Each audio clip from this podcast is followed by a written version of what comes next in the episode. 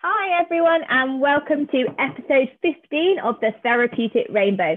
And I'm very happy to welcome Luce today, and she's from Equilor, which is an equine therapy service. So I'll get her to explain exactly what that is. So, welcome and thank you for coming today. Hi, Tasha. Thank you very much for having me. Um, yeah, be really pleasure to be here. Brilliant. So, can you explain a bit more about what you do and your background? Yes, so um, I, I trained as a psychologist, um, but I always had a passion for horses, which was my hobby more okay. than my work for a long, long time um, until I um, broke my ankle and couldn't get to work. And I kind okay. of rethought my life choices about what am I doing? I was working in research at the time, very important. Yeah. Um, but I felt like the answers that the research was providing were years and years down the line rather than immediate. And I kind of, on a personal level, felt I want to make more of an immediate effect. Um, at the same time, I didn't have that much time for my horses because my work was really busy and I had a long commute. So I kind of felt I was losing out a little bit there. So yeah, from a personal point of view, kind of a selfish point of view, maybe. I, um, Not at all. I um I thought, what can I do to combine all this training that I've had in psychology, which was you know good few years of, of degrees and, and qualifications I gathered by then. Um, without throwing that all away and combining that with horses. And then I stumbled upon equine therapy. Okay. And that was like a dream come through for me because Absolutely. I could, yeah, combine the skills that I gathered over the time with the passion for horses, uh, with then the immediate effect of actually being able to help people right there and then without, yeah, unlike the research, which is much more of a delayed process before you actually get to help people with, with research. Yeah, definitely. Yeah. So, how um, does it work with horses and therapy then? It sounds amazing. so I think the reason that horses uh, can be quite so therapeutic is because of several factors really. I think there's the psychology of the horse the way the horse thinks and and sees the world um, uh, in addition to its size. Um, yeah. humans and horses have worked alongside each other for years and years. Um, but there is there is kind of a a difference in how how we think and and and, and move in the world. Yeah so horses um they're very big we can't quite control them they're not domesticated they don't live in our houses so they're a little bit more wild than yeah. um, like cats or dogs for example and then the way they see the world is that they are a prey animal rather than a predator so that means that they have a sense of safety in numbers. So the more horses there are in a herd, the safer they feel. Okay. So they want to include those around them into their herd, um, even if that is a predator like a human being. Yeah. But there's a few elements you need to possess, I think, for a horse to feel that safety. And that is you need to be very present in the yeah. moment here and now. You need to be able to be calm and connect with that horse or allow the horse to connect with you. And they test us on that quite a lot in very sneaky, smooth ways. Um, so when we um, when we when we find that spot, a calm spot, a presence in the moment, we're not anxious or worrying about the future or the past. The horse will want to connect with us, so they're a direct feedback system for us. Okay. The other way is that they don't communicate with words. So they read our body language and our arousal levels pretty easily. They're kind of wired to pick up a quickening in a heartbeat that you would have if you're really anxious or maybe slowed down if you're feeling really low in mood. Um, and so they they will mirror that to us too. So in that sense, the horses are really great at letting us amazing know how we feel. Yeah. Um, and and yeah, and giving us a direct feedback line in a very yeah. rewarding way because it's quite impressive if the 600 kilogram or animal wants to be with you. Yeah, definitely. So I guess that can be quite magical, really, when you see that happen and you see those connections. It is, it is, because I think a lot of people don't expect it doesn't? A lot of my clients don't necessarily have experience with horses so it's quite an intimidating animal to be around if you've never come across it. Yeah. It looks all right in a distance in a field and then it's right up close and yeah. twice the size of you. Well more. Yeah. Um, so that already starts by finding a calm and learning how to communicate and and, and uh, read the signs of the horse. And they yeah. are just gentle giants. Like there's very little aggression naturally in a horse.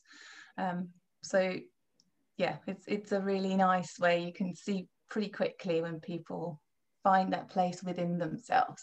And yeah. I think that's also the therapeutic element there is that you you learn by experience rather yeah. than by talking about it.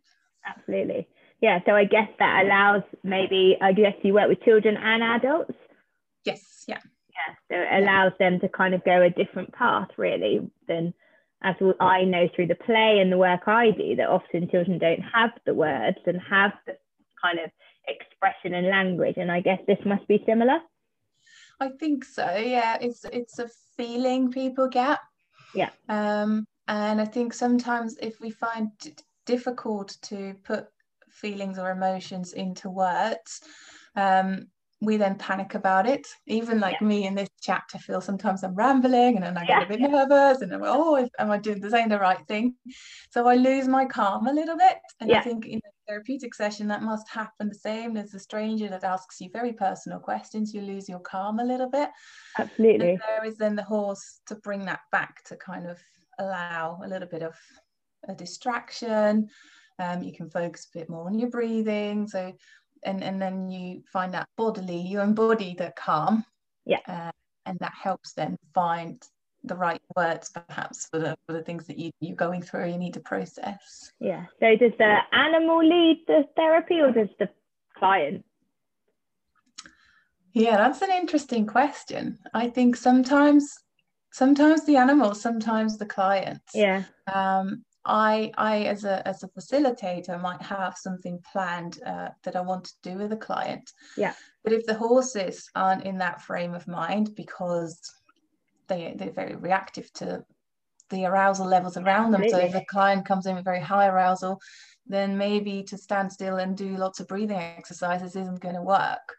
Um, so it is an interaction between the client and the horse i think that i i have to work with and try and bring the best out of a situation that is present. If it pours down with rain yes again you can't always do what you plan to do just because yeah. the animals get cold and they're cold they want to move. Yeah. But then you get higher arousal levels so you need to find a way to tune that in. So is it more kind of that the client is on the floor or is the client on the horse for the therapy session so I work with the clients only from the ground. Yeah. Um, so there is no riding involved. I know some equine therapists do involve riding. Okay. Um, and if you think about RDA, like it depends how you qualify therapy, I suppose, because yeah. therapy can also be physical therapy. So Absolutely. children who who have um, problems with muscles, um, they might build muscles by being on a horse, but then yeah. it's often more led by physiotherapists. Okay. Um, so the work I do is more kind of from psychology side of yeah. things, and we yeah we kind of stay on the ground with the horses. So in that sense, I guess they can be anybody. You don't have to have riding experience. You don't need to have been anywhere near a horse before. No, and actually, I prefer it when my client has never had any close contact with horses before because they don't come with preconceived ideas um, if and I, I was the same obviously I was around horses all my life and I've had to learn to see the horses in a slightly different way than I was brought up to do because now I, the horse is kind of the free animal and it has a lot more choice in the work that they do. And it's not about training the horse to do something, which is what traditional horsemanship is more about. So yeah. when I say to a client with horse experience, can you take the horse around an obstacle course, they will do that. Yeah. Whereas a client who has no experience with horses will interact with the horse and negotiate a way through the obstacles a lot more. Absolutely. And I can feel it more. yeah. Yeah. Yeah. Rather Which doesn't mean yeah which doesn't mean that people who have got experience with horses don't benefit because I, I have people that come who have got riding experience or even you know run livery yards before yeah. they still it's still the same that it did to me it's, oh yeah this is what happens when I listen and yeah. listening with horses I often say is listening with your eyes you have to really watch what's going Absolutely. on Sounds fascinating. So I guess I had your work picked up during lockdown? Have you noticed a rise in the work? Because I guess you can still work. You're outside. You're yeah, a yeah. A horse is a good two meters, so it's a good way yeah. of measuring your distance. um, so yeah, we we've been allowed by the council to stay open, which is good. I don't I I'm not sure if every equine therapist places. I think it depends a little bit on your referral systems as well. Yeah. Um, but we've had for Equilor um, with some of our clients for whose support really shut down on all sorts of levels. Um, and then the, obviously the schools closing as well, yeah. teams fell away. And if you were already struggling, then this was a really tough time. Um, so yeah, we've been lucky in that we have been allowed to continue with the work, which I think has been really helpful. But I guess have you noticed a change in your referral reasons? I mean, I know in my work I've had a lot more anxious children. Has that been the case with you guys? And yeah, yeah, anxiety is uh, is is a real pickup. Yeah. yeah, yeah. And how does a horse respond to an anxious person? Good question, because I often talk about the horses mirroring our arousal yeah. So then you'd say if, if someone was really anxious that the horses will all go running around maybe. But that's not always the case because I think if your arousal levels are consistently high, the horse kind of desensitizes to that as well. So they take that for what it is. Yeah. It might take a bit longer to find a connection with a horse for a client, but what I see, what is kind of helpful in that situation, if I just stand back and I just let them get on with it. So let's just have 10 minutes of do a little bit of grounding and then send the, the client in with the horses yeah. Um, and you'll see the horses initially kind of staying away from the person until they get curious. I always talk about this line where anxiety leads to curiosity, leads to confidence, and from confidence there'll be play, and at play, I think it turns into dominance sometimes. Absolutely. Um, but it's yeah, it's really nice. You really see them shift along that line uh, when you will let them allow uh, some time together. That's amazing. And, yeah, same for the client. They might feel awkward just standing there in the horses and they're going, oh, don't know what I'm supposed to do. Yeah. but then after a while, we have one of them will initiate that contact kind of quite naturally. And, yeah, absolutely. And we have the same in the playroom, I think, that often the children kind of come into the room and they see all these toys and they're like, oh no, what can I do? And actually, it's just about just letting them be. And I think so much in an adult world and in kind of as a parent, you're kind of pressured all the time. Whereas in that therapy space, it is about that time, I guess, and yeah, kind of allowing that to be.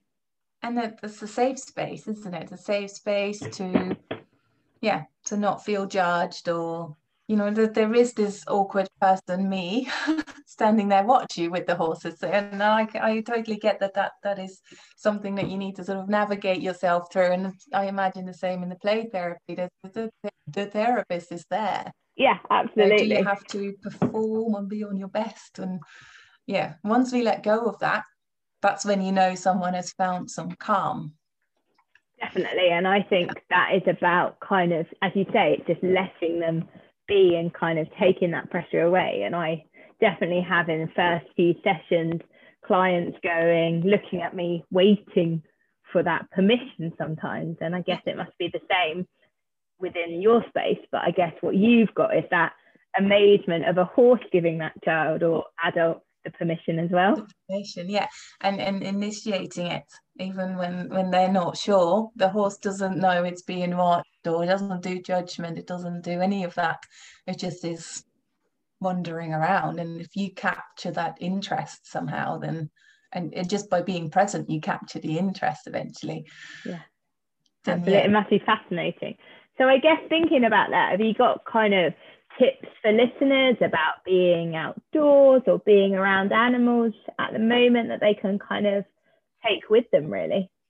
I think if you have any pets, um, you probably already know that the pet, because horses aren't alone in that, most pets pick up on the um, the, the state, emotional state of their owners.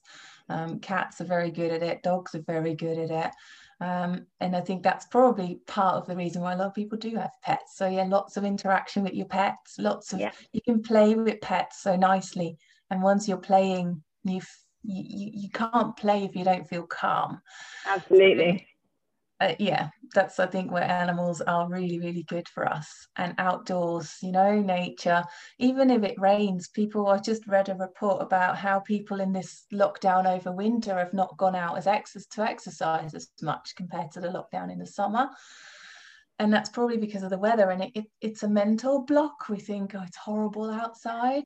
But actually, if you do go and if you're moving, you're warm enough um, yeah. People are always amazed by me, like, how do you do your job outside in the winter? And sometimes, yes, it's really tough and cold. Yeah. But being outdoors is it's actually not as bad as sometimes it looks when you're indoors. yeah. And, I, think I know as a parent with young children that if we don't get out, even if it is for 10, 20 minutes, they are hard work, much harder than they would be if we just go out for a run in the rain or yeah. a run outside. It definitely changes everybody's mood. And I know that I am very grumpy if I haven't been outside. Yeah. Yeah, yeah, yeah, we need it. We have also evolved to be outdoors, and it's just only in the last few hundred years that we, you know, build all these houses with nice, comfy heating systems, which are great, but we're getting to rely on them a little bit too much, I sometimes think. Yeah. Um, yeah. So would and, you and recommend everyone gets outside? do actually i do i really would. I think it would be so beneficial. Just you know you can dress up against any kind of weather.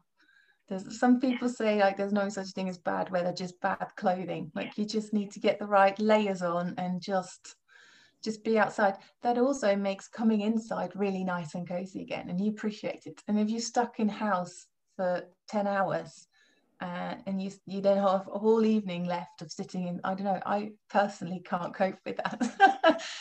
So sometimes it is a bit of like oh just just do it. Just get up go out and then curl up on your sofa with a cup of tea. I think that makes it that makes that feel really nice again. Absolutely I think life is a balance isn't it? We need a bit of yin and yang and so you need have a bit of outdoors to appreciate the indoors. You need a bit of indoors to appreciate the outdoors. Yeah and I guess it doesn't have to be a certain way. Like we've definitely discovered in lockdown what we call magical mystery tours. And the girls lead the way, and we don't know where we're going to go. I mean, I have an idea because it tends to be the same places, but they it gives them that control as well that they feel they're in charge and they're leading me, and that's amazing to watch as well yeah and that in a time where a lot of our control has been taken away from us. And I, I work a lot with themes around control because often with mental health i think we feel mental health problems arise from feeling out of control. Absolutely. But sometimes i wonder is control is an illusion? Because we all live in a, a system. Yeah. and we can only actually control how we view that system and our focus on on that system and how we you know you can you can sweep the floor and look at how clean it looks or you can sweep the floor and look at all the bits that are still left. And that's that's a choice. That's the choice we have. Um, yeah. and, and and so that's and that's the control that we have. You know Absolutely. we can't control how clean that floor is or what the floor is going to look like at the end. It is it is what it is. Yeah. And i think a temper tantrum with a child and all of those emotions are that child losing that control in some way. And i think often they don't realize that that's what it is. They're just feeling this feeling that they can't, as you say, can't control. So it's easier to get sad or it's easier to get angry with it because they can control that. Yeah, yeah, yeah, yeah. Yeah. And when that happens, move them, move their feet, move their yeah. feet because then they can't think about it anymore. Yeah, definitely. So it's all about kind of, as you say, physically, physically getting rid of it, really, shaking yeah. it off taking it off and disengage the mind because then we start overthinking and, and and labeling feelings for truths and then there becomes a pattern and a pattern becomes a behavior. So if you can disengage that from as soon as you can as soon as possible yeah. um, it's really helpful. Cool. and, so where movement, can yeah no go on. Movement. Oh movement really helps us with that. That's i think why a lot of people are so banging on about exercise is good for you because when you feel tense it all goes in your head and your shoulders. But if you exert yourself, you ground again, you come down a little bit. Um, which I guess that's what's happening with the horses, is that they're yeah. moving. Yeah. Just to get to the horses, I have to walk across a few fields, and you know, it already helps. Yeah, so, definitely. You know, it starts off with a bit of a quiet walk, and it's just grounding time before they they get to interact with the horses. Yeah. Amazing. So, where can people find out more about what you do? How can they get a hold of you? So, uh, with the website, so equilaw.co.uk, it's got a little um, video where I try and explain a little bit about what it is, and you can see yeah. the horses there. So that's really nice. Um, there is there is other equine therapists around Oxfordshire as well, um, but sometimes I think they are difficult to to find just because we tend to be so focused on our horses we're not so great at website and yeah. design building. So um yeah. And you're but, based in Bicester is that right? Yes yeah, yeah. so we're in yeah Launton just just outside of Bicester still. Um but it's yeah pretty much outskirts of Bicester these days. Yeah absolutely. So yeah. I end each podcast with asking the guests if they had a pot of gold at the end of the rainbow, what would it be filled with? So, what would yours be filled with? Could be anything at all. I would love it to be filled with smiles and laughter because yeah. I think that would really help us deal with difficult things. When you're stressed, it might feel all over burdening. But if you can laugh about it and make the most of what it is, it's again that sense of control, then I think you, you can you can learn from it. And the Absolutely. things that then seem really challenging might become really valuable lessons. And I think laughter and smiles can really, really help with that. Absolutely. So thank you so much for coming on the podcast today. And I'll put all the details of where people can find you in the show notes. And just to let the listeners know that next week we'll be speaking to a lady called Nina and she looks at neuro linguistic practicing and also kind of conflict resolution. So we'll be looking at kind of how we can deal with conflict in our life. So again, thank you very much for coming today and take care everyone and I will speak to you all soon. Bye bye for now.